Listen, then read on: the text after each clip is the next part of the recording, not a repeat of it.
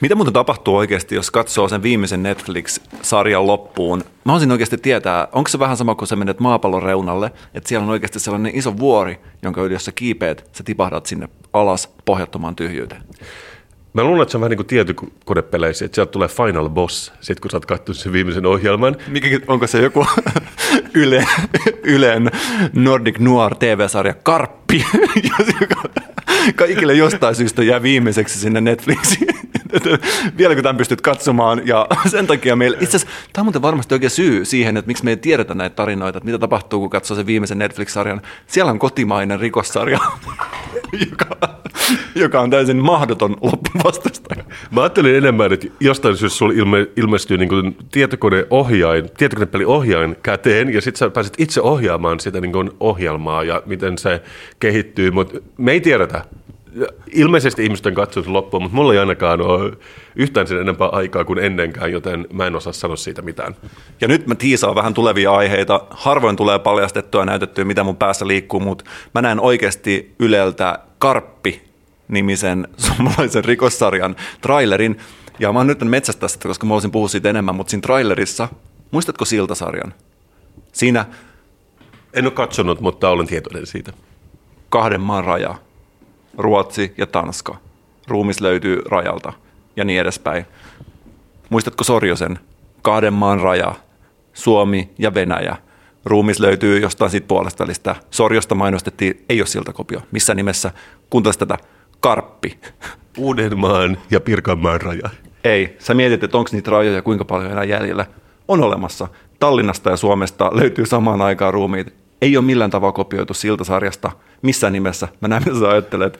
Mutta mä oon yrittänyt etsiä tätä traileria, koska mä kaipasin vähän niin kuin palanpainikkeeksi jotain faktaa, mutta tullaan palaamaan tähän tärkeäseen asiaan, koska nyt kun me tehdään tästä johtopäätökset tulevaisuudesta, seuraavaksi tullaan näkemään suomalainen rikosdraama, jossa ruumis löytyy Ruotsin ja Suomen rajalta. Hyvä. Sä puhut tästä joka viikko, joten mä todellakin haluan, että se tapahtuu. Poikkeusajat on edelleen täällä meidän keskuudessa ja jopa hallitus on pyytänyt kaikkien ihmisten tukea ja apua tässä tilanteessa ja siinä mielessä sä ja mä, Kasper, ei ole poikkeuksia. Me ollaan grindattu täällä, tehty podcastia näissä haastavissa olosuhteissa ja joskus tuntuu, tai meitä tuntuuko susta siltä, että ei saa edes sitä kiitosta palkinnoksi? Mehän ollaan nyt tämä valtion virallinen podcast-nyrkki. Hallitus siis ei ole pyytänyt meitä apuun, mutta me mielellään autetaan ja me ollaan otettu kaikki varotoimet. Me ollaan esimerkiksi pleksilasi meidän välissä nyt, kun me pohditaan tällä viikolla. Ja sä varmaan arvaat, kuinka ilahtunut mä olin, kun mä sain tämän ääniviestin meidän kuulijoilta.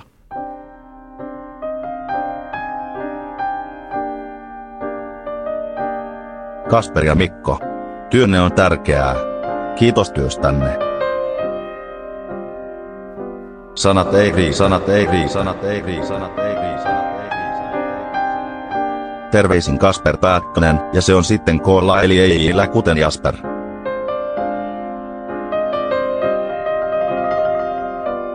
Kiitos työstänne, terveisin Sauli. Työhönne on korvaamatonta näinä jäätävinä aikoina. Sana ei riitä, sana ei riitä, sana ei riitä, sana ei riitä, sana ei riitä. Kasper ja Mikko, miten voisin sanoa, miten huikeaa duunia teette meidän sinivalkoisen maan eteen? Kiitos tuntuu latteelta, mutta nyt sanat ei riitä. Sanat ei riitä, sanat ei riitä, sanat ei riitä, sanat ei riitä, sanat ei riitä. Terveisin Ride. Kasper ja Mikko, miten voisin sanoa, miten huikeaa duunia teette meidän sinivalkoisen maan eteen? Kiitos tuntuu latteelta sanalta, mutta nyt sanat ei riitä. Sanat ei riitä. Sanat ei riitä. Terveisin Post-Alfa Susi. Kiitos minun itseni ja koko suomalaisten puolesta. Kiitos. Tapasin. Tän kiitos. Tapasin. Tän. Sanat ei riitä. Vau.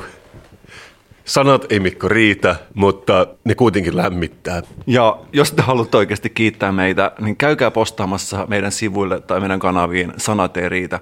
Se lämmittää näinä aikoina, koska joskus on niin, että sanat ei oikeasti riitä. Ei todellakaan, ja samalla todellakin. Ja nämä viestit ei jäänyt tähän.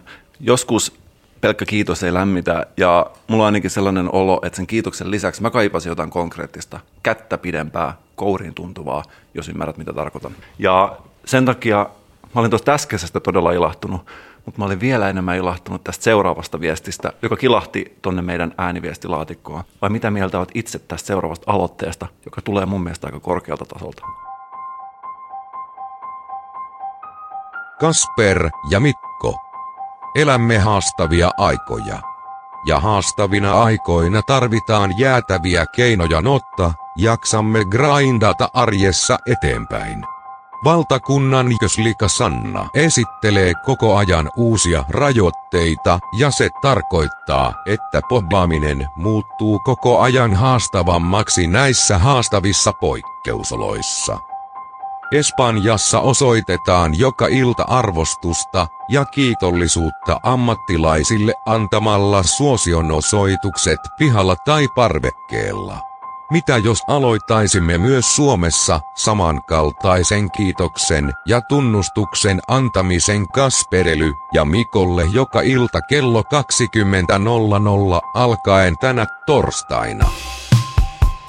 Mennään parvekkeelle tai pihalle ja taputetaan ja hurrataan Kasperely ja Mikoille, heille, jotka riskeeraavat oman turvallisuutensa kokoontumalla kerran viikossa yhteen äänittääkseen podcastia.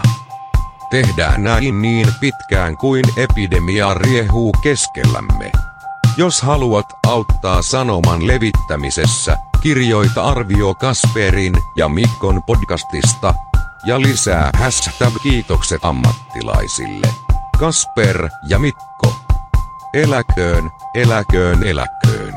Vau, sehän oli Sauli Naantalista. Se oli Sauli Naantalista, ja mä olin aika yllättynyt tästä aloitteesta, mutta mä oon huomannut, että tätä on jo tehty. Täällä on oikeasti iltaisin 8:00 taputettu parvekkeilla ja osoitettu kiitollisuutta meidän podcastille. Ja nyt mä varmaan voin sanoa meidän molempien suulla, olkaa hyvät. Tämä on lahja meiltä teille. Kyllä, ja ne oli painavia sanoja, mutta jos mä saisin ehdottaa, niin myös sellainen niin kuin voimakas eliittikuuntelijatervehdys yhdistettynä tähän suosionostuksiin ei olisi huono myöskään. Ja mä oon ollut huolissani tuolla kadulla nyt, koska tätä eliittikuuntelijatervehdystä, eli kaikki sormet alhaalla paitsi keskisormi, tätä on näkynyt tosi vähän näinä haastavina ja jäätävinä aikoina.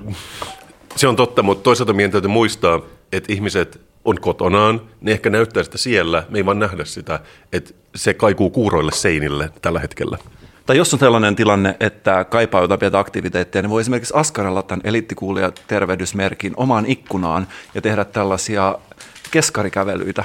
Ja ihmiset varmasti ilahtuisi näistä ja myöskin muistuttaisi sitä, että vaikka koko muu yhteiskunta romahtaa, äänitetty puhe ei tule katomaan yhtään mihinkään. Se on oikeastaan se suurin lohtu, mitä meillä on tällä hetkellä meidän yhteiskunnassamme. Sä, Mikko, varmaan muistat, miten mä oon jo parin jakson ajan puhunut siitä, että vaikka meillä on haastavat ja jäätävät ja karut ajat, niin silloin on myös huikeat mahdollisuudet piiloteltu. Siinä on huikeat mahdollisuudet ja nimenomaan, että se manifestoituu kauniina taiteena. Tähän väliin mä haluaisin muistuttaa sua vuoden 2020 trendisanasta, joka oli mulle oikeasti ihan täys yllätys. Voisiko sanoa jopa ullatus, koska mulle sanottiin näin, että kuulemma 2020 trendisana on sanoittaminen. Ahaa, siis onko tämä joku virallinen kielikellosana? Ei, vaan tämä on kuulemma tämmöinen muotisana, jota koko aika hoitaa. Ja mulle tämä tuli aluksi, kun kuulin tämän, että hetkinen, soittaa kelloja, mutta ei ehkä kielikelloa. Ja sitten mä aloin huomaamaan ympärillä, että oikeasti puhutaan koko aikaa, että tunteiden sanoittaminen, kuka pystyy sanoittamaan tämän tilanteen. Mä olen itsekin käyttänyt sitä pari kertaa, ja joka kerta vilun väreet ja hanhenpallerot kulkee koko vartalossa, koska mä en ymmärtänyt, että tämä on pesiytynyt niin kauan aikaa sitten meidän keskuuteen. Ja tämä on siinä mielessä vähän sama kuin kuuluisa C-virus, että tämän itämisaika on ollut aika pitkä. Tämä on muutaman vuoden jyllännyt täältä ja kukaan ei huomannut, että me ollaan sanoitettu koko aika meidän omia tunteita ja tuntemuksia. Ja nyt vasta ensimmäiset oirehdinnat alkoi ainakin mulla. Ja siinä mielessä mä toivon, että sä nyt voit sanoittaa jotain, mitä ei ole ennen sanoitettu. Mä voin sanoittaa, jopa säveltää jotain, mitä on kaikkien huulilla. Mä olen nyt soittanut kappaleita näissä muutamissa jaksoissa. Ja kiitos siitä sinulle. Kiitos itsellesi. Soittanut ulkomailta.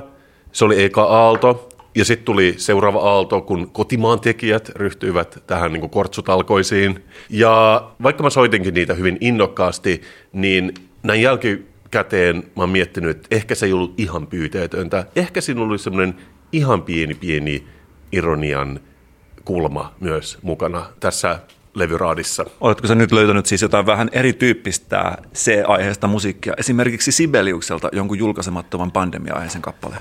En sinänsä, mutta mä oon huomannut, että jotain on tapahtunut yhteiskunnassa. Koska nyt tämä... Sulla on tarkat silmät ja korvat auki. Mä osaan sanoa tämän asiat, mutta tämä kortsuvirus on nyt jyllännyt mitä 3-4 viikkoa, ja nyt on tapahtunut jonkinnäköinen käänne, koska mä oon taas kerran kuullut uutta musaa, mutta se on muuttunut paremmaksi. Se on vähän niin kuin kypsynyt samalla tavalla kuin COVID-19-virus kypsyy tai termi sanottaminen kypsyy ihmisten mielessä. Ja mä haluaisin taas soittaa sulle tällä kertaa vain pari esimerkkiä. Ja tämä eka tulee Venäjältä. Tämän artistin nimi on Vitalia Albatros. Pidänyt nyt. ja joo, tämä on siis jonkinnäköistä huumoriräppiä kyllä, mutta siinä on kuitenkin sanomassa. Kuulostaa tältä. We sell toilet paper for a golden price. We can survive nuclear winter with buckwheat and rice. We are afraid of no menace of any grade. We have lost any ability of being afraid. We made Napoleon Fugue and Hitler kaput. We walk on the spirit on salt on food. So, stop behaving like on Titanic. The best friend of pandemia is panic. We wish you all to be healthy and wise. Freak out, fault is the planet rise.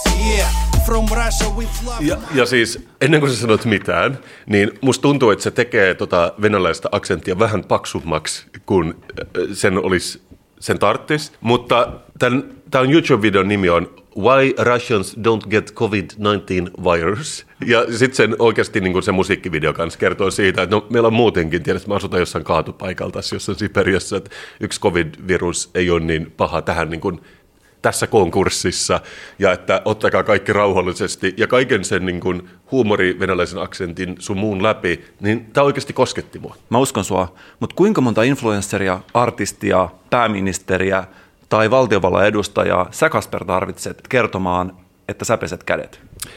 Mulla oikeasti sellaiset niin kuin Kraftwerk-henkiset ministerit, jotka seisoo rivissä ja kertoo asioita, ne ei tee mulle mitään. Mä nimenomaan taiteen kautta mä hahmotan maailmaa, Mikko. Mä oon kulttuuri-ihminen. Sama täällä. Tässä oli sen tyyppistä lyrikkaa, että vähän kerrotaan, että me olemme tässä yhdessä ja niin edespäin. Eli tavallaan tuotin tällaisia, mä sanon, että ehkä hirveän harvinaisia näkökulmia tähän asiaan. Mutta mä oon vaan ajatellut, että mä aina jotenkin resonoi tämä, että kun artisti kertoo sulle, mitä pitää tehdä, tai niin kuin kantauttava musiikki tai kantauttava influenssari, se on ehkä itselle sellainen voima, joka ei välttämättä auta siinä käsienpesun muistamisen tärkeydessä. Silloin sä tulet nauttimaan tästä seuraavasta kappaleesta, joka on kotimainen, ja tällä ei ole mitään sen kummemmin sanomaa, kun että se on actually hyvä kappale. Se on siis Disko Timantin Neljän seinän valtias, ja tämä Disko Timantti selkeästi tykkää italodiskosta aika paljon, se kuulostaa tältä.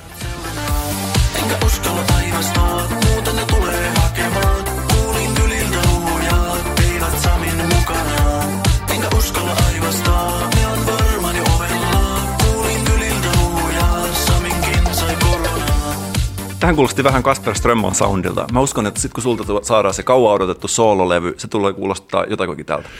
Tietenkin, jos joku tarjoilee mulle hopeavadilla ison kasan italodiskoa, niin en mä voi sille mitään. Mut mun mielestä bottom line tässä on pohjalinja, että virus on voitettu, Mikko. Tuuli on kääntynyt ja ihmiskunta on päihittänyt koronaviruksen taiteen avulla. Ymmärrätkö, miten merkityksellistä tämä on? Ymmärrän. Ja nyt kaikki ihmiset, jotka on poseerannut oman puhelimen edessä, valkoinen A4 kädessä, jossa on lukenut iskulauseita. Mä tiedän, että te olette ajatellut tähän asti, että onko se ollut kaikki turhaa? Onko se turhaa? Onneksi minulla oli tämä pleksilasi tässä minä välissä, koska muuten pisaratartunta olisi ollut fakta. Kiitos teille kaikille, jotka olette oikeasti ottaneet kuvia itsestänne A4:n kanssa, koska nyt me ollaan vihdoin saanut kukistettu tämä virus ja oikeasti edessä siintää auringon nousu. Kyllä, erityiskiitos kaikille influencerille siitä, että pidätte A4:sta kädessä Instagramissa. Mut anywho, mä kuuntelin näitä kappaleita, joku läikähti mun sisällä ja mä tajusin, että munkin on ryhdistäydyttävä. Sun on tehtävä. Sulla on tätä vauhtia tulossa oikeasti COVID-19-albumi, koska sähän oot, jos mä nyt luen sun katsesta oikein, niin sähän oot tähän osallistunut jo enemmän kuin olisi keskivertoihmiseltä odotettavissa. Ja silloin tämä koko lockdown, se ei ollut turhaa, että joku söi raan lepakon ja tartutti koko maailman, jossa on tarkoittanut näin paljon hyvää ihmiskunnalle. Yksikin hyvä kappale voi tehdä tästä kaikesta sen arvosta. Puhumattakaan 3 hyvästä kappaleesta. Ja mä oon nyt tehnyt, niin kuin arvasit, vähemmän humoristisen kotimaisen kappaleen, joka lähestyy koronaa eri suunnasta, vähän niin kuin unelmoiden, haaveillen. Ja tämä kertoo ihmisestä, joka, sen nimi on Lennän luokses dronellani, ja se kertoo ihmisestä, joka liitää tämän kriisin yli. Lennän luokses dronellani, nytkin näen sut unessani.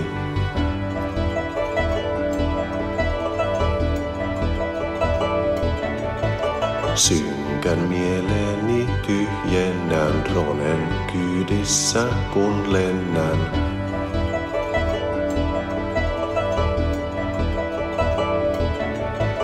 Lennän koronan tuolle puolen, unohdan mä virushuolen.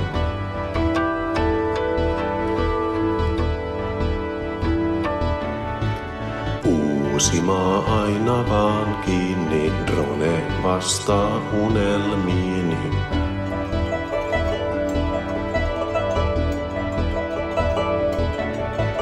Kriisi loppuu ajallaan ja silloin näen sut uudestaan sun ikkunasi.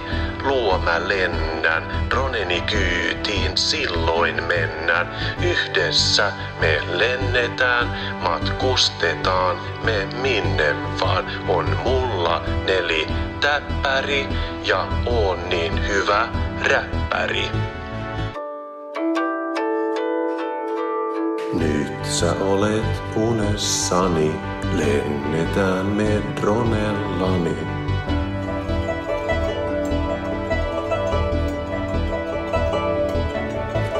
Kyydis dronen lenniskellään, yläilmois nautiskellaan.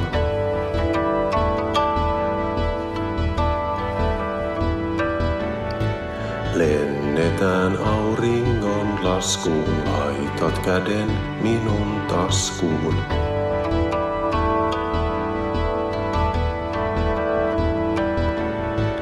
Toisiamme katselemme, kun me hiljaa liitelemme. Toivottavasti tämä meidän mikrofoni kestää kosteutta, koska nyt on oikeasti niin paljon kyyneleitä silmäkulmassa, että mä en tiedä, miten nämä vehkeet kestää sen. Saanko kysyä noista sanotuksista? Mä oletan, että ne on sun omaa käsialaa. Todellakin mä osaan sanottaa mun tunteet. Sä todellakin sanotat niitä. Ja ihmiskunnan tunteet tällä hetkellä, nyt kun virus on voitettu. Mun mielestä sä et sanota pelkästään omia tunteita tästä, vaan sä et sanota meidän kaikkien yhteisiä tunteita. Mutta mun tuli 2 asiaa mieleen. Vähän niin kuin levyraadissa yleensä pitää mun mielestä käydä kaikki. Joo. Kaikki. Arvostetulta tuottajalta tämä on niin kuin kultaa, mitä sä nyt aladot pöytään. Tässä sanotuksissa sulla on murheet sun selässä ja sen jälkeen sä hyppäät dronen kyytiin ja heität lastit ihmisten päälle. Niin. Mitä tämä tarkoittaa, että sä heität tämän murhelastin ihmisten päälle? Oliko siinä sellaiset sanat? Mä en muista. Mä en muista, mitä sanoja sä käytit tuossa sanotuksessa, kun sä sanotit noita tunteita, mutta jotain tällaista lastin heittämistä ihmisten niskaan siinä oli. En tiedä, oliko näillä sanoilla, mutta kuitenkin niin, että sä jotenkin otit omat huolet ja pistit ne muiden niskaan, kun sä liitelit sun droonilla kaiken tämän yli. Tämä on hyvä, että tästä on eri tulkintoja, koska mun oma tulkinta oli se, että tässä oli ehkä tämän päähenkilön, vaikka partnerin jäänyt uudemman rajan toisella puolella, mutta dronella pystyy lentämään hänen luokseen. Mutta mä halusin jättää sen vähän avoimeksi myöskin, ettei se olisi liian ilmeistä. Sitten tietenkin mä yritin parhaani, mutta mä ymmärrän, että se rap-osuus oli vähemmän herkkä kuin muu kappale. Mutta siinä mielessä se oli vaan tosi modernia, koska sehän on tätä päivää, että on joka paikassa räppiä, oli se sitten einesruoka tai kappale. Hei, me eletään kuitenkin yhteiskunnassa ja 2020, niin mun on seurattava näitä sääntöjä. Toisin sanoen, koronan kypsässä vaiheessa minä musiikintekijänä on kypsynyt koronan myötä, joten mä halusin ainakin, vaikka sanat ei riitäkään, niin mä halusin kiittää Kortsuvirusta tästä. Ja pelkästään tämän kappaleen takia tämä on ollut kaikki sen arvoista. Kiitos Mikko, se tarkoittaa paljon, kun se tulee sinulta. Sanat ei riitä. Muutama vuosi sitten, kun mä näin urheilijan, mä näin surua hänen silmäkulmassa. Mä näin, että ketään ei voisi vähempää kiinnostaa se, mitä hän tekee, ja että ihmiset on löytänyt paljon parempaa viihdettä kuin urheilua. Mä en pysty vaan katselemaan tällaista vierestä, etkä pysty sinäkään. Sen takia me sanoitettiin yli vuoden sitä, että me saataisiin sportista coolia ja saataisiin se kaikkeen huulille.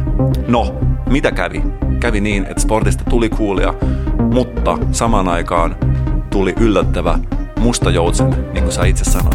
Yllättävä tekijä, jota me ei pystytty kumpikaan näkemään etukäteen. Ja nyt eletään sportin jälkeisessä maailmassa. Maailma ilman sporttia. Mä näkisin, että tässä on ehkä vähän sama ilmiö, kun mä kuuntelin jotain politiikkaan päin taipuvia podcastia myöskin, niin puhutaan siitä, että Bernie Sanders oli liian cool ja siksi sen mahdollisuudet Amerikan primäärivaaleissa meni mönkään. Et ehkä sporteissa oli vähän sama, että se oli niinku liian cool ja sitten yleinen mielipide kääntyi sitä vastaan ja sillä ei ole mitään tekemistä koronan kanssa. Vähän sama kuin dinosauruksilla, jotka oli liian cooleja pysyäkseen hengissä. Liian isoja, liian siistin näköisiä. Kävi niin, että ne sopi ainoastaan teemapuistoihin ja ne ei pysynyt hengissä, koska ne vaati myös liikaa. Ja ehkä sportti on oikeasti myös vaatinut meitä samaan aikaan pysyäkseen coolina. Ehkä ihan hieman liikaa, nyt jos jälkikäteen arvioidaan. Mä näin semmoisen pilakuvan, kun dinosaurukset seisoo dinosaurusmaassa. Iso pyrstötähti tulee maahan ja molemmat dinosaurukset ovat silleen, oh shit, the economy. Eli tämä saattaa olla myös niin kuin, tietenkin asia, mikä vaikutti dinosaurusmaailmaan, että ravintolat meni kiinni, dinosaurukset ei päässyt shoppailemaan ja kuoli siihen. Että se meidän on kuitenkin otettava huomioon. Mua tietysti tällaisena antropologina kiinnostaa todella paljon, että mitä meidän sportin jälkeinen aikakausi käynnistyy ja mikä tulee olemaan se ilmiö, joka tulee korvaamaan sportin. Onko se nämä covid-sävellykset yksi vaihtoehto? Voi olla, että me tulevaisuudessa nähdään korona-uutisia urheiluutisten tilalla. Miksi ei? Mä oon valmis. Nyt mä oon kuitenkin, me eletään tällaisessa kiinnostavassa murrosvaiheessa, Kasper. Aikaa sportin jälkeen, mutta kuitenkin ennen sitä korvaavaa ilmiötä, ja jota mä itse tykkään sanoa tällaiseksi sportin harmaaksi kaudeksi. Joo, tää on sama, mitä ihmiset puhuu nytten, että sitten kun tää kortsuhommeli joskus loppuu, niin me ei ehkä pidä palata siihen vanhaan ruotuun, missä ylikulutetaan, vaan loikataan suoraan uuteen maailmaan. Sä puhut samasta ilmiöstä. Kyllä. Sport on tuhoutunut ja ihmiset kysyy, että voidaanko me palata normaaliin. Mä sanon, että se sportti, joka oli ennen, oli nimenomaan se ongelma. Se normaali sport, joka meillä oli se ongelma. Se oli liian coolia, se ei pystynyt pysyä hengissä. Ja se, mitä seuraavaksi tulee, voidaan vaan arvioida ja voidaan vaan spekuloida. Mutta mä yritän sanottaa tätä. Ja ainut instrumentti, mikä meillä tässä tilanteessa on, tässä haastavan jäätävässä tilanteessa, tämän tilanteen sanottamiseksi on se, että luetaan niitä sport-uutisia edelleen ja katsotaan, miten tämä kenttä itsessään mukautuu tähän. Ja mä oon oikeasti lukenut nyt uutisia, että mitä tapahtuu sportmaailmassa. Ne on nopeasti luettu. Mutta mä pakko sanoa, että kiitos kaikille urheilutoimittajille siellä, jotka edelleenkin teette hommaa. Valitettavasti nämä kaikki ihmiset joutuu etsimään jotain muita töitä. Voi olla, että se olisi joka tapauksessa ollut edessä jossain vaiheessa. Voi olla, että mikä tuntuu nyt rankalta, tulevaisuudessa näyttäytyy siunauksena, jos esimerkiksi nämä ihmiset alkaa tekemään jotain kaunista musiikkia tai jotain muuta. Sä tietysti mietit, mitä urheiluutisissa on. Siellä on esimerkiksi tällainen uutinen noussut Salon seudun Sanomissa pintaan, kun että nyt kun eletään sportin jälkeisessä maailmassa, mitä voi tehdä, mitä ideoita ihmisille ilman sporttia. Mitäs pidät tällaisesta uutisesta? Mä haluaisin, että sä ehkä lausuisit tämän. Okei, nyt on hyvä hetki lähteä lenkille ja opettaa lapsi heittämään kiviä. Yllättävä kulma. Koska sä oot viimeksi heittänyt kiviä? No, tuossa aamulla mä yritin kyllä niin kuin moukaroida Alepan näyteikkunaa semmoisella siirtolohkareilla, mutta ne on pirun vahvoja. Onko mä ikinä puhunut mun ja mun veljien kivenheittokokemuksista tässä podcastissa? Sä olet puhunut siitä. Tämä tietysti nosti mulle arvet pintaan, mutta sitten mä olen miettinyt, että just niin kuin ajatellaan, että sportti on kehittynyt, mihastis on kehittynyt. Me ollaan käyty täällä läpi, että on ollut näitä erilaisia mailapelejä, joista mullakin on täällä lista ehkä tällaisena niin kuin urheilun hautakiven muodossa. Et jos ajatellaan, että me ollaan nyt menetetty esimerkiksi tällaisia lajeja kuin badminton, ball badminton, beach tennis, eclipse ball, paddle, pickleball, platform tennis, racketlon, racquetball, real tennis, soft tennis ja niin edespäin. Nämä on kaikki lajeja, joita ei ole enää olemassa. Ja nyt mietitään, että tämä urheilu, vähän niin kuin dinosaurus, on kehittynyt liian pitkäksi. Niin mä ajattelen, että olisiko tässä sellainen heikko signaali tässä Salonseudun Sanomien uutisessa. Tullaanko me palaamaan sportissa takaisin siihen, mistä kaikki on lähtenyt, eli kivenheittokilpailuihin? Kyllä. Ja se on sääli, että me puhutaan ilmeisesti nyt tämän kivistä, jotka pomppii veden pinnalla, koska mä olisin niin vaan halunnut, että heitetään actual kiviä silleen ilman suunnitelmia ympäriinsä. Tässä on maailmassa ainakin, mä tiedän, että ketä tulee pärjäämään. Toinen kiinnostava asia on, että mitä tapahtuu sitten, kun urheilu poistuu maailmasta. Monet toivoo, että se poistaisi myös urheilijat, mutta näin ei näin ei valitettavasti ole. Urheilijat on edelleen meidän keskuudessa ja sille me ei kastelvoida yhtään mitään. Me pitää vaan odottaa, että aika menee riittävästi niin, ettei enää uusia urheilijoita tule ja nämä vanhat kuihtuu luonnonmukaisesti. Toisaalta ilman tärkeitä urheilijoita, niin kuin Teemu Selänne, niin mitä me esimerkiksi tiedettäisiin, mitä tehdä korona-aikoina, koska niillä on aina mielipide myöskin siitä, miten valtioita johdetaan. Jokainen urheilija, mä haluaisin nähdä nyt urheilijat A4 kädessä, jossa olisi jotain kannustavia iskulauseita meille ei-urheilijoille ja ehkä kuvauttaa heidät jotain kaunista taustaa vasten muistuttamassa meitä, mikä oikeasti on tärkeää. Joidenkin sponsoroidujen suksien tai jonkun auton renkaan kanssa. Lisäsporttuutisia post-sportin maailmasta. Mitäs pidät tästä? Okei, eli tämä on nyt Helsingin Sanomat, jolla ilmeisesti vielä julkaisee urheiluuutisia, koska tässä lukee, että Mäkäräiseltä jäi urallaan 1 kortti katsomatta. Mä oletan, että Mäkäräinen on tennispelaaja tai ehkä pokerin pelaaja, ja häneltä jäi nyt 1 kortti katsomatta, ja siihen se ura sitten loppui. Ja tämä Mäkäräinen on, tästä jutusta käy ilmi, että hän on ampumahiihtäjä, mikä on ehkä perversen laji, mitä on olemassa, koska jos se on kuitenkin aika semmoinen niin talvisota-kompatiivi, että mä ymmärrän, että miksi se on suomeksi suosittu. Se on vähän sama kuin joku vaikka poddaisi ja tekisi musiikkia. Ei se vaan yksinkertaisesti toimi niin. Totta. Ihminen pystyy vain tekemään yhtä asiaa kerrallaan. Ja tässä jutussa on, jos tämän jutun sanoisi yhdellä sanalla, tämän jutun aihe on jos. Tässä käydään läpi, että jos olisi jotain tapahtunut, mitä olisi tapahtunut, jos se olisi tapahtunut. Jos Suomen olisi saatu oikea ampumavalmentaja, jos Mäkäräistä olisi kiehtunut olla vuosi maailman parhaan valmentajan opissa, jos hän olisi katsonut, hän olisi ehkä pystynyt kilpailemaan lajissa, jonka hän on itse itselleen valinnut. Jos hänellä ei olisi lepakkoflunssaa, hän olisi elämänsä vedossa. Mä pidän kuitenkin tästä, että nyt me päästään niin kuin haaveisiin, unelmiin, tavallaan niin kuin henkisesti sellaisen dronen kyytiin, voidaan lentää tämän koko urheiluasiankin yli. Hauskaa, että otit puheeksi. Mitä tehdä urheilijalla, jolta viedään urheilu pois? Monet ihmiset miettii, että tavallaan tosi vähän käyttötarkoituksia tällaiselle ihmiselle, joka osoittautuu tarpeettomaksi. Voisiko aloittaa podcastin? Esimerkiksi podcast on hyvä esimerkki näinä aikoina, jos haluaa oikeasti tehdä itsestään tarpeellisen. Mutta me tiedetään, että on olemassa yksi vaihtoehto, niin sanottu siirtymäkauden vaihtoehto, niin kuin mä itse sanon, urheilija, joka sairastuu COVID-19, eli niin sanottu lepakkoflunssaan. Se on tapa, jolla me voidaan käyttää urheilijoita, koska niin kuin tiedät, me tarvitaan kasvoja tälle hankalalle asialle, joka jyllää meidän keskuudessaan. Ja mä veikkaisin, että urheilijat olisi hyvä esimerkki ihmisryhmästä, joka voisi kantaa tämän niskassaan. 2 asiaa. Urheilu on tärkeää, COVID-19 vaikuttaa siihen, mutta miksi me ei puhuta COVID-18, COVID-20, että nämä on asioita, mitkä mun huolestuttaa. Toinen asia, mä kävin aamulla ennen kuin mä tulin tänne meidän podluolaan kaupassa ja kauppa oli taas täynnä wc-paperia, kauppa oli täynnä pastaa, mutta sipsihylly oli tyhjä. Ja mä luulen, että sekin kielii siitä, että me ollaan siirrytty niin kuin tämän viruksen suvanto eli toiseen vaiheeseen, kun siirrytään tämmöiseen ylellisyystuotteiden hamstraamiseen, mutta sehän tarkoittaa myös huonoa urheilulla, kukaan ei pääse urheilemaan, kaikki syö vain sipsejä, joten tämä saattaa olla enemmän kuolinisku kuin mitä me luultiin. Kiitos Kasper, että sä oot auttanut sanottamaan meitä tätä hankalaa asiaa. Jäädään kiinnostuksella seuraamaan, millaisessa maailmassa me eletään urheilun jälkeen, nyt kun siitä on vihdoin päästy eroon. Kiitos tästä raportista. Nurkka, tukurkka, se on Kasperin kirjanurkan hurkka. Tää nurkka, tukurkka, se on Kasperin kirjanurkka. Kasperin kirjanurkka is back.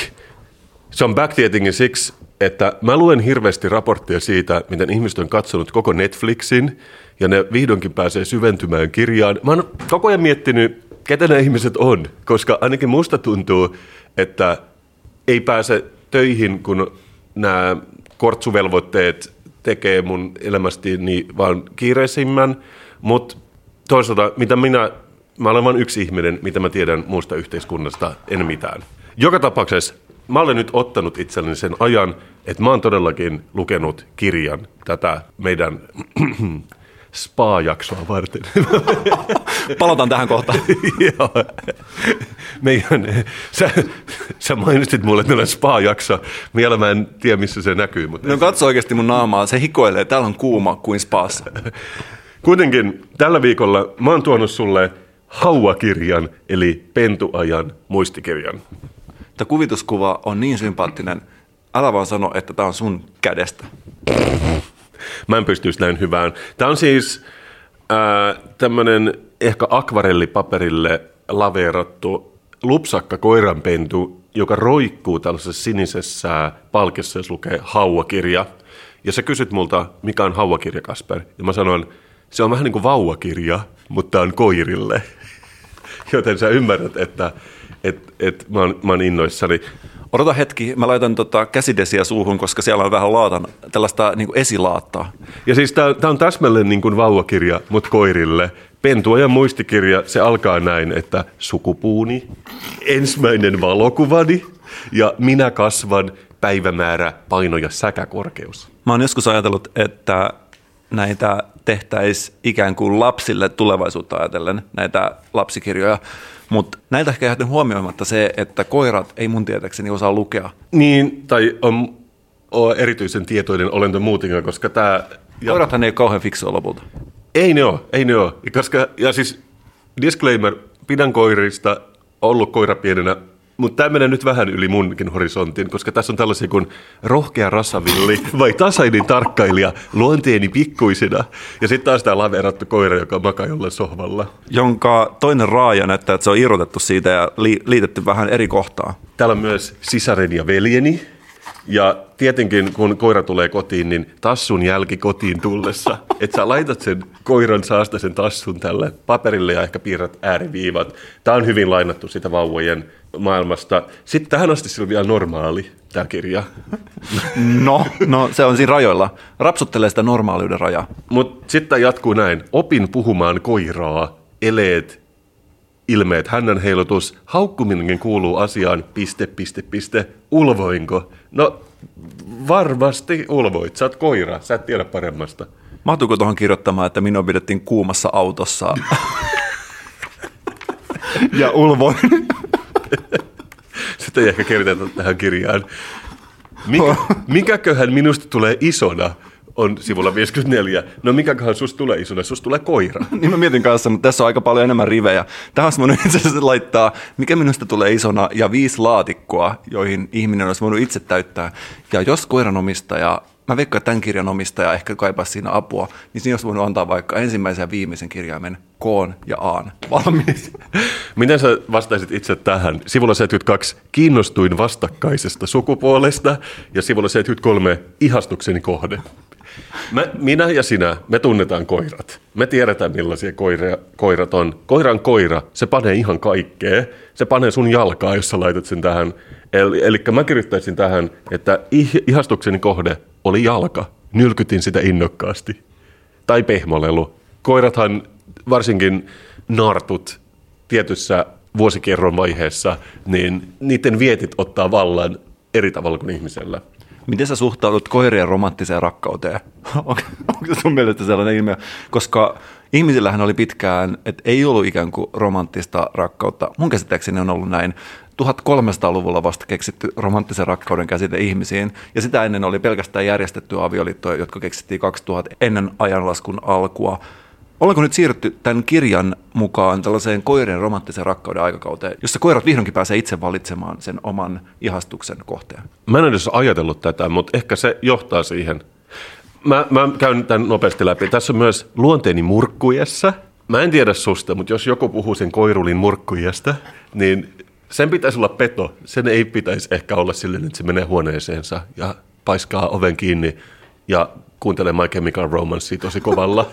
Mä veikkaan, että tällainen ihminen muutenkin on tottunut viettää paljon aikaa koiran kanssa ihan kahdestaan, ja se ei välttämättä haittaa, että ihmiset ei ymmärrä häntä. Musta tuntuu näin.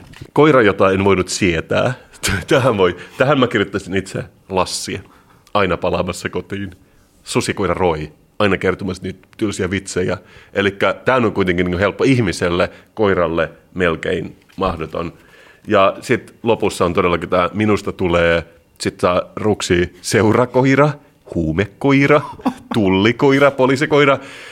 Millainen huumekoira on? Onko se joka syö bentsoja? Mä luulen, niin. Mä sanoisin, että se koira, jonka omistaja täyttää hauakirjaa, siitä ei tule palveluskoiraa millään tasolla, vaan siitä tulee jonkinnäköisen niin kuin vauvan ja koiran hybridi, jota ei löydy tästä listasta, mutta onneksi voi kirjoittaa tähän. Tässä on myöskin aika avokätisesti jaettu näitä rivejä, joille voi kirjoittaa. Esimerkiksi tässä minusta tulee seurakoira, palveluskoira. Tässä on tällaisia sanoja, siis yhdyssanoja, joissa on noin 9-15 kirjainta. Sen jälkeen on muu, mikä, ja on 15 riviä tällaista piste, että tavallaan se, minkä sä itse keksit, tulee olemaan aika paljon monimutkaisempi kuin nämä, mitä tässä tarjotaan. Tämä on melkein 100-sivuinen kirja, mä ymmärrän, että jos se pitää tehdä niin kuin iltapäivässä, niin okei. Okay. Vai mitä sanot tästä sivusta, jossa lukee muistiinpanoja. Ja valokuva sen lisäksi. Joo, sä ymmärrät, mä luin tämän aika nopeasti, mulla oli aikaa siihen kortsuviruksesta huolimatta, ja mä sanoisin, että samaan aikaan, kun me ollaan tänään taitettu COVID-19 taiteen ja kulttuurin avulla, niin samaan tapaan tätä kirjaa tullaan tulevaisuudessa katsomaan sillä silmällä, että tämä oli se, joka taittokammelin siellä. Tämä sai mielipiteet kääntymään. Sä oot ehkä joskus käynyt Kansallismuseossa. Siellä on, niillä on semmoinen actual savupirtti, joka on nostettu sisään jonkin saliin. Siinä on ikkunoita, se on tosi musta sisältä, ja sitten puhuttiin, että joo, että tässä ihmiset ja jotkut possut ja ehkä kilit asu yhdessä tässä lämpimässä tuvassa. Ja sitten nykypäivän ihminen katsoo, että eikö niillä ollut edes Netflixiä, ja sitten me paheksutaan sitä. Mä luulen, että samalla tavalla tämä hauakirja tulee johtamaan siihen, että koirankopit tulee oikeasti takaisin. Annetaan sille koiralle lenkkarin kuva takapuoleen, että se pysyy ulkopuolella tästä lähtien, koska se oli selkeästi virhe päästä koira sisään. Mä en tiedä, milloin se tapahtuu. Me tullaan katsomaan sitä, että koirat oli sisällä tulevaisuudessa samalla tavalla kuin että just viikingit piti jotain possua sisällä, että inhottavaa ja luonnotonta, ja mä en tule kaipaamaan niitä. Tässä kirjassa vielä pakko nostaa tällainen pieni huomio. Täällä on yksi sivu, jossa lukee koiranäyttelyt ja match showt, eli tulitikkunäyttelyt. Mä satun tietämään, että se on jonkinnäköinen vähempiarvoinen koiranäyttely. Miten se on mahdollista, että on vielä vähempiarvoisia koiranäyttelyitä kuin koiranäyttelyt? Ne saa jotain sinisiä nauhaa ja bla bla bla. Miten sä voit tietää? Nyt itse asiassa on pakko paljastaa. Koska olen kasvanut koirien keskuudessa. Koirat on periaatteessa kasvattanut mut, niin mä tiedän nämä asiat kyllä. Osaatko sä puhua koiraa, jos koirat on kasvattanut? Joo, mä osaan puhua koirulin murkkujästä koiran kanssa niin, että se todellakin ymmärtää, että tässä on semmoinen niin kuin responsible aikuinen, joka gets me. Ja mä oon itse asiassa oikeasti kyllä tässä koko hommassa koirien puolella, koska mä oon monta kertaa miettinyt vaikkapa, okei, jos sulla on omat biologiset vanhemmat, sä et oikeastaan kyseenalaista niitä, sä oot vähän niin kuin, että no, ei mahda mitään. Sitten mä ajattelin, että onkohan sellaisia adoptiolapsia, jotka ei voi sietää niiden adoptiovanhempia. Tavallaan, että se on vähän hankala, koska sitten sä et pysty ikään kuin, siinähän on vähän jossittelu mahdollista, tiedätkö, että en olisi halunnut blues-kitaristia omaksi isäkseni esimerkiksi. Toi Erjo Lyytikäisten äidiksi. Niin, siinä voi olla tämän tyyppisiä tilanteita. Mutta koska me päästäisiin niin, että koska ihmiset valitsee koirat. Ihmiset saa valita, millaisia koiria ne ottaa, ja mun mielestä tämä on vähän epäreilua. Mun mielestä pitäisi kuulla myös koirien näkökulma näissä asioissa. Eli sun mielestä tästä puuttuu pari sivua, että jos olisin saanut valita ihmisvanhempi, niin olisin valinnut Erja Lyytikäisen. Mutta kuvittele oikeasti, että on olemassa joku narttukoira, joka elää taloudessa, jos esimerkiksi soitetaan huilua koko ajan. Todella rasittava tilanne. Voi olla, että koira vihaa sitä huilua. Tai se laukaisee just jonkun ulvomisrefleksin ja se on kielletty. Niin, että näille koirille oikeasti pitää saada mahdollisuus vaikuttaa itse tähän tilanteeseen, koska mun mielestä on sadistista toimintaa. Eli tämä oikeastaan herätti aika paljon tunteita ja mielipiteitä tämä koira. Mä en ole jo valehdella, mä otin tämän Richardin kadun kierrätyshyllystä silloin, kun kirjastot oli vielä auki. Mä ajattelin, että hassu kirja, mutta tämä olikin syvällisempi ja parempi kuin mitä kumpikaan meistä luuli. Ja jos me kirjoitettaisiin tästä meidän podcastina yhdessä, yhdellä näppäimistöllä palaute, siinä lukisi ajatuksia herättävä teos. 5/5, Mikko. Hyvä kirja. Sama täällä. Tuu kurkkaan, se on Kasperin kirjanurkka. Miten sitten sun kortsu-kartsu edistyy? Ootko sä saanut aikasi kulumaan? Onko se tuntunut sun mielestä pidemmältä vai lyhyemmältä kuin normaali aika? Kuten aikaisemmin ehkä viittasin, tuntuu, että on 2 kertaa niin paljon tekemistä, kun pitää opiskella uudet Meets ja Teams ja Skype-päivitykset. Kirjautua Sanoma VSOYn Arttu-palveluun tunnuksilla, jotka on 4 eri sähköpostissa. Tehdä ruokaa monta kertaa päivässä. Kuin eläin. Tiskata, pistää kone pyörimään pari kertaa ja saman aikaan työt säilyy. Että, kuten sanottu, mä en ehkä ihan releittaa niihin ihmisiin, jotka on katsonut Netflixin loppuun. Ja nyt sä oot huomannut, että kyllä musta tuntuu, että monien ihmisten mielestä kestää vähän tavanomaista kauemmin. Ja mä oikeasti alkanut tutkimaan, että mistä se voisi johtua. Mistä johtuu se, että aika tuntuu, että se olisi ihan vähän niin kuin pysähtynyt. Okei, on paljon merkkejä. Esimerkiksi Darude Sandstormia soitetaan joka ilta kello 5. Tällainen tempaus hidastaa ajankulkuun noin 20% ainakin itsellä. Joka ikinen päivä. Mä luulen, että se oli vain perjantaisin, mutta onko ehkä teillä päin? Mä en tiedä. Oli miten oli. Joka tapauksessa hidastaa ajankulkuun ihan faktisesti. Kulttuuritalo Jallukan Pidä huolta yhteislaulu hidastaa ajankulkuun edelleen joku 25% vähintään. Sä tiedät ne tempaukset. Kasperille, Mikolle, kiitokset ammattilaisille taputukset, joka ikinen ilta kello 8. Kaikki tällaiset on omiaan hidastamaan sitä ajankulun tunnetta. Niin sä tarkoitat, että kun sä pyörittelet sun silmiä niin paljon, sä ehdit nähdä niin paljon enemmän ja silloin sä saat enemmän informaatiota kuin normaalisti, joka hidastaa sitä. Ja nämä ihmisten rasittavat ajanhidastustempaukset ei ota loppuakseen, vai mitä pidät tästä sadistista, joka täyttää Lauttasaaren joka ilta raastavan kaihoisella äänellä, joka tulee säkkipillistä? Ja siis sä näytät mulle tämmöistä artikkelia, missä todellakin tällainen nainen on pukeutunut johonkin kilttiin ja tommoseen skottiasuun ja soittaa säkkipillisen parvekkeelle. Onko tämä avunhuuto? Pitäisikö meidän soittaa jollekin? Musiikinopettaja Päivi Järvinen on alkanut saada tsemppiviestejä, joissa ihaillaan naisen hulluutta. Ja se on kyllä ihan crazy. Ja mä mietin, että pitäisikö tälle säkkipillistille opettaa ironian käsite. Onkohan tämä ihan varmasti nyt mennyt niin, että hän on tulkinnut nämä viestit oikein, jos siellä tulee esimerkiksi hipsuissa, että voisitko jatkaa? Tai kiitos soitostasi. Niin, tai jos joku näyttää eliittikuuntelijamerkkiä kadulta, huutaa, itse ei kuule mitään, koska säkkipilli hukuttaa kaiken muun äänen alleen. Me ei voida tietää, mitä tässä on tapahtunut, mutta tietenkin myös jutunlaatija on tehnyt omat analyysinsä. Reilun viikon ajan joka ilta kello 8 Lauttasaaressa on kajahtanut soimaan säkkipillin raastavan kaihoisa ääni. Raastavan kaihoisa ei kuulosta erityisen miellyttävältä. Muutaman kappaleen mittaisen konsertin vakio-ohjelmistoon on kuulunut Finlandia-hymni. Kun viime viikon lopulla tuli tieto Uudenmaan sulkemisesta, joka iltainen musiikkiesitys täydentyi uusmaalaisten laululla. Eli nyt me saadaan itse asiassa pyytämättämme vastaus siihen, että onko olemassa oma maakuntalaulu meillä. On. Ja sen nimi on Uusmaalaisten laulu. Sen enempää asiaa tutkimatta. Mä uskon, että siinä on meidän oma kappale. Ja Mikko, sä tiedät, miten tämä kortsuvirtsu on saanut ainakin musta semmoisen herkän runosielun esiin. Ajatteko samaa kuin minä? Uusi Uusimaan laulu. Siinä on oikeasti aseteltu sulle nyt lautaselle ainekset. sun ei tarvitse muuta kuin kääriä essu ja tarttua hommiin. Näitkö, että mä tein jopa pienen muistiinpanon tähän, kun me puhuimme? Säkkipillisti kertoo saaneensa idean musiikkihetkestä nähtyään toissa viikonloppuna uutiskuvaa Espanjasta, missä koteihinsa sulkeutuneet ihmiset taputtivat käsiään parvekkeella. Täällä nyökytellään, koska journalistit voisi oikeasti kantaa omaa vastuuta tässä, koska siinä kun kerrotaan sitä, mitä Espanjassa ja Italiassa tehdään iltaisin parvekkeella, tällaisten uutisten raportointi täällä Suomessa on oikeasti todella kohtalokasta, koska niin monet ihmiset ymmärtää sen väärin ja ymmärtää sen käskyn ja tehdä itse jotain vastaavaa.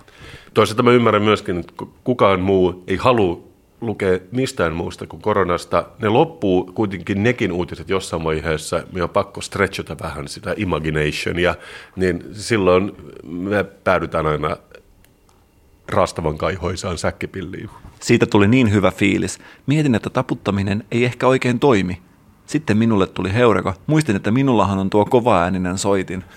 Tämä on myös porttiteoria, että seuraavaksi joku umpha, tuuba siellä kerrosta ylempänä vai alempana. Että... Ja mä näen sellaisen graafin tässä meidän edessä, jossa sellainen käyrä eksponentiaalisesti sojottaa ylänurkkaan, jossa on vuvutsela, johon me tullaan menemään vielä ennen toukokuun alkua, jos tämä meno jatkuu. Mä ymmärrän, että tämä on osa tätä, mistä mä puhuin aikaisemmin, että kulttuurin avulla virus on pistetty talutusnuoraan ja ihmiskunta on voittanut, mutta tietenkin tämä ilmaisuvoima, sitä voi myös käyttää pahaan. Jos yleisössä on lapsia, saattaa parvekkeelta kuulua esimerkiksi Tuiki Tähtönen tai Ukko Noa. Järvisellä on megafoni, johon hän on valmis tarttumaan joukkoa laulattaakseen. Ja tämä nyt on oikeasti esimerkki siitä, että tilanne on oikeasti kärjistymässä ehkä vähän liian pitkälle. Mä en usko, että me voidaan jatkaa kovin pitkään näin, koska tässä alkaa oikeasti... Sanoitko sä, että ei voi jatkua covid pitkään? Ei voi jatkua kovin pitkään. Ja se, mikä tässä on oikeasti huolestuttavaa, ei ole niinkään se, että sä satut asumaan tässä naapurustossa, jossa tämä säkkipilli soi jatkuvasti ja taukoamatta tämän koko kriisin ajan, vaan se, mistä mä oon huolestunut, on se, että mitä tämä tekee asuntojen hinnoille. Tällainen jatkuva säkkipillin soitto laskee oikeasti asuntojen hintoja, ja monet ihmiset, ketkä on just tällä hetkellä pakkomyymässä asuntoa siellä, eivät tule ilahtumaan tästä, ja mä vaan toivon, että tämä kehitys ei jatku kovin pitkään.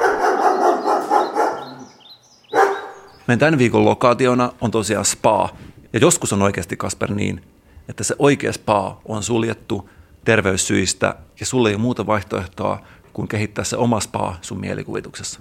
Sä puhut kotispaasta, ja Mikko, mä sanoisin, että mä puhun meidän molempien puolesta. Mä oon erittäin iloinen, että mä näin 40 minuuttia podcastin sisällä vihdoinkin päästään tähän aiheeseen. Monet on siellä varmaan raapinut käsiään ja miettinyt, että koska päästään spaahan. Me ollaan oikeasti oltu spaassa koko aika ja mä oon itse jotenkin kuvaillut tätä mun tämän hetken elämänvaihetta sellaiseksi spa-elämänvaiheeksi. Mä tykkään ottaa kylpyjä ja tykkään ajatella, että mä olisin spaassa jatkuvasti, koska se tuo mulle voimia. Ja yksi asia, jota spaassa kaikkein eniten tehdään, on tietenkin hoidot. Mun spa-kokemukseen kuuluu se, että tehdään hoitoja ihmiselle, koska sen jälkeen sulla pitää olla sellainen vitalisoitunut olo, jos ymmärrät, mitä tarkoitan. Mä ymmärrän, mitä sä sanot, ja mä pidän siitä, että sä et lähde ilmeisesti turhan kunnianhimoisesti tähän teemaan, koska eikö se ole myös, kun just noita asuntoja myydään, niin kotispaa tarkoittaa, jos sillä on kylpyamme kylpyhuoneessa, se on kotispaa. Tosi harvalla ihmisellä on mahdollista täyttää koko asuntoa valalaululla ja tehdä sinne tällaisia aromaattisia hauteita. Joskus pitää tehdä se spa niistä elementeistä, mitä sulla on käden ulottuvilla. Nyt meillä tämä aikakautta, jolloin käsidesiä menee jatkuvasti. Ja mä en tiedä, Kasper, sun käsistä, mutta mun käsiä se kuivattaa ikävästi. Ja mä haluaisinkin, että me tehtäisiin nyt tällainen kokeellinen käsihoito. Kuulostaa seksuaalisviritteiseltä, mutta mä ymmärrän, että sä et tarkoittanut sitä. En missään nimessä. Sen kaltaista huumoria me ei täällä harrasteta. Tämä ei mikään pierupeppu. Ei vaan tämä Kassu ja Mikon asiallinen podcast, jossa tehdään asiallisia käsihoitoja. Se ei ole oikeasti tarkoitus, vaan oikeasti me tehdään nyt niin, että... Eli handjob, sä puhuit siitä. Tässä ei ole mitään sellaista, vaan kyse on nyt siitä, että... Mä en tiedä, muistatko sä aikoja, jolloin meillä oli sponsoreita meidän podcastissa? Mä en muista enää niitä, koska siitä on niin kauan aikaa. Se oli ennen näitä karuja ja jäätäviä aikoja. Se oli ennen näitä jäätäviä aikoja, mutta niinä aikoina... Me saatiin tällaista herkkua meidän sponsorilta LVltä. Wow, hei, this takes me back. Tämä on siis jonkinnäköinen pikku kasvovoide LV Men kasvovoide face cream herkälle iholle. Ehkä noin jaksossa 20. Tässä on kuitenkin niin kuin yli vuosi aikaa. Vau, tämä on niin kuin näkisi vanhan ystävän. Tämä on todella riittoisa tuubi. Me saatiin näitä iso sixpackillinen ja mä olen tällä rasvannut naamaani pitkin aikaa, mutta nyt tällaisena poikkeusaikakausina, niin kuin sanottu, spa-aineita ei saa ihan tosta vaan joka paikasta. Kaikki spa-erikoisliikkeet on kiinni. Mä olisin kokeilla ja rasvata meidän käsiä tällä LV-miesten naamakermalla. Toimiko tämän käsille? Mä veikkaan, että tässä on hyvä podcast-sisältöä, jos ihmiset tulee nauttimaan. Sanoitko se äsken naamakerma? Mä en tiedä, pidänkö me siitä. Totta, face cream, okei. Okay. That's fine, Mikko. Tää on se. Sä mainostit mulle, että me pidetään spa-jaksoa, ja tää on nyt se. Tää on se jakso oikeasti. Joo. Tää on meidän spa-jakso.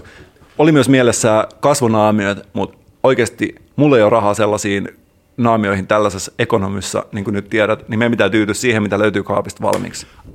Okei. Mä arvostan, että sä toit tämän tuubin sun kaapin perältä.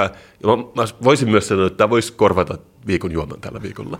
Että me ikään kuin imeytetään se kosteus käden kautta tällä viikolla. Mikä jottei? Kuunnellaan, miltä kuulostaa, kun tämä tuubi aukeaa. Ja koska tämä on vähän tämmöinen sinivalkoiseen hygieniapakkauksen pakattuma, olettaisin, että sen tuoksu on hyvin mieto, ellei jopa olemassa olematon. Se on hajusteeton, mutta niin kuin muistetaan, mitä opittiin silloin, se ei tarkoita täysin hajuton, vaan tämä tuote ei sisältä tosi erikoisia hajusteita, joka on meille herkimmille ihmisille mieleen. Munhan koko keho on ihan punainen ja hilseilee, koska mä koko ajan desinfioin itseäni. Miten sä nytten suosittelisit, että mä levitän tätä kasvovoidetta mun kädellä?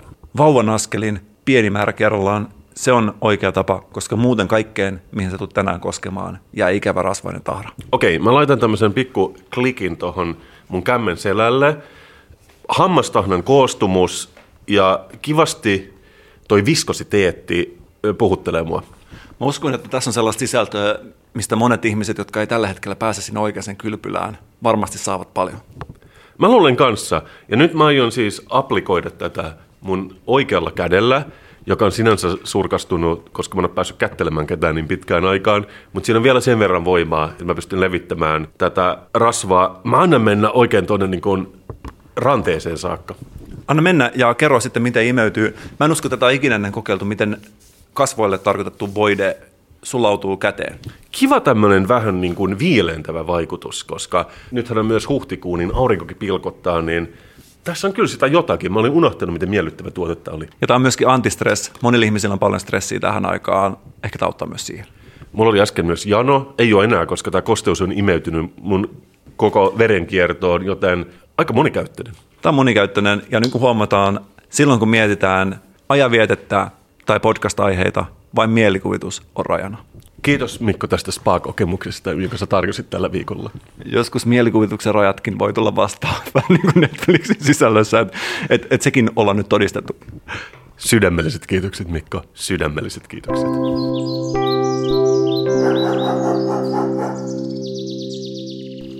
Tämä on ollut Kasperin ja Mikon podcast numero 139, raastavan kaihoisen spa-jakso, ja me ollaan puhuttu tänään vaikka mistä. Me ollaan grindattu täällä jäätävissä poikkeusoloissa, mutta saatu paljon kiitosta teiltä kuulijat, ja arvostetaan näitä eleitä, mitä on ollut, ja erityisesti näitä kiittämisen eleitä, koska joskus tässä työssä tuntuu, että sitä kiitosta ei vaan saa ikinä riittävän paljon.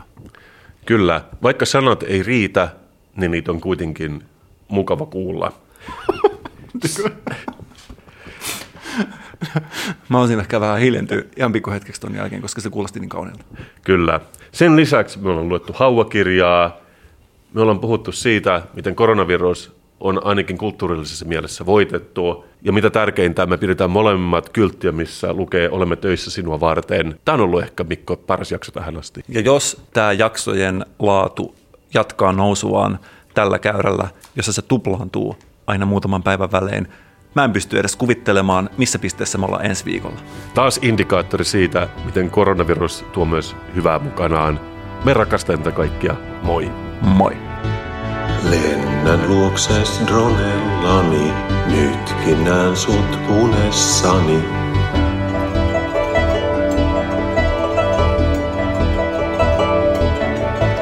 Synkän mieleeni tyhjennän ronen kyydissä kun lennän.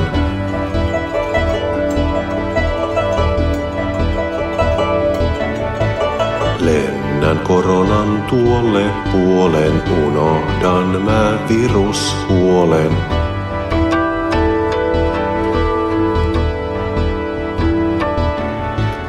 Uusimaa aina vaan kiinni, drone vastaa unelmiini.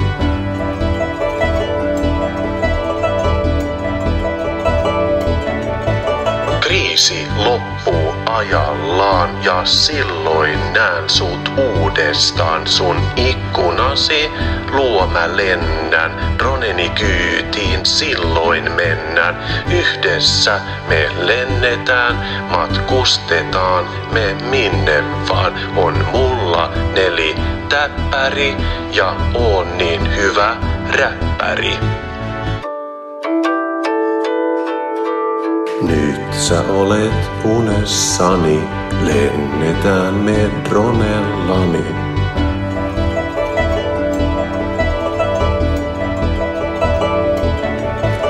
Kyydisdronen lemmiskellään, yläilmois nautiskellaan.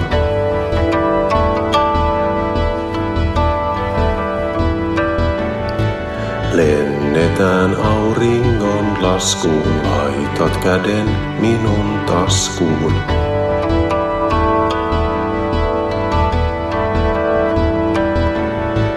Toisiamme katselemme, kun me hiljaa liitelemme.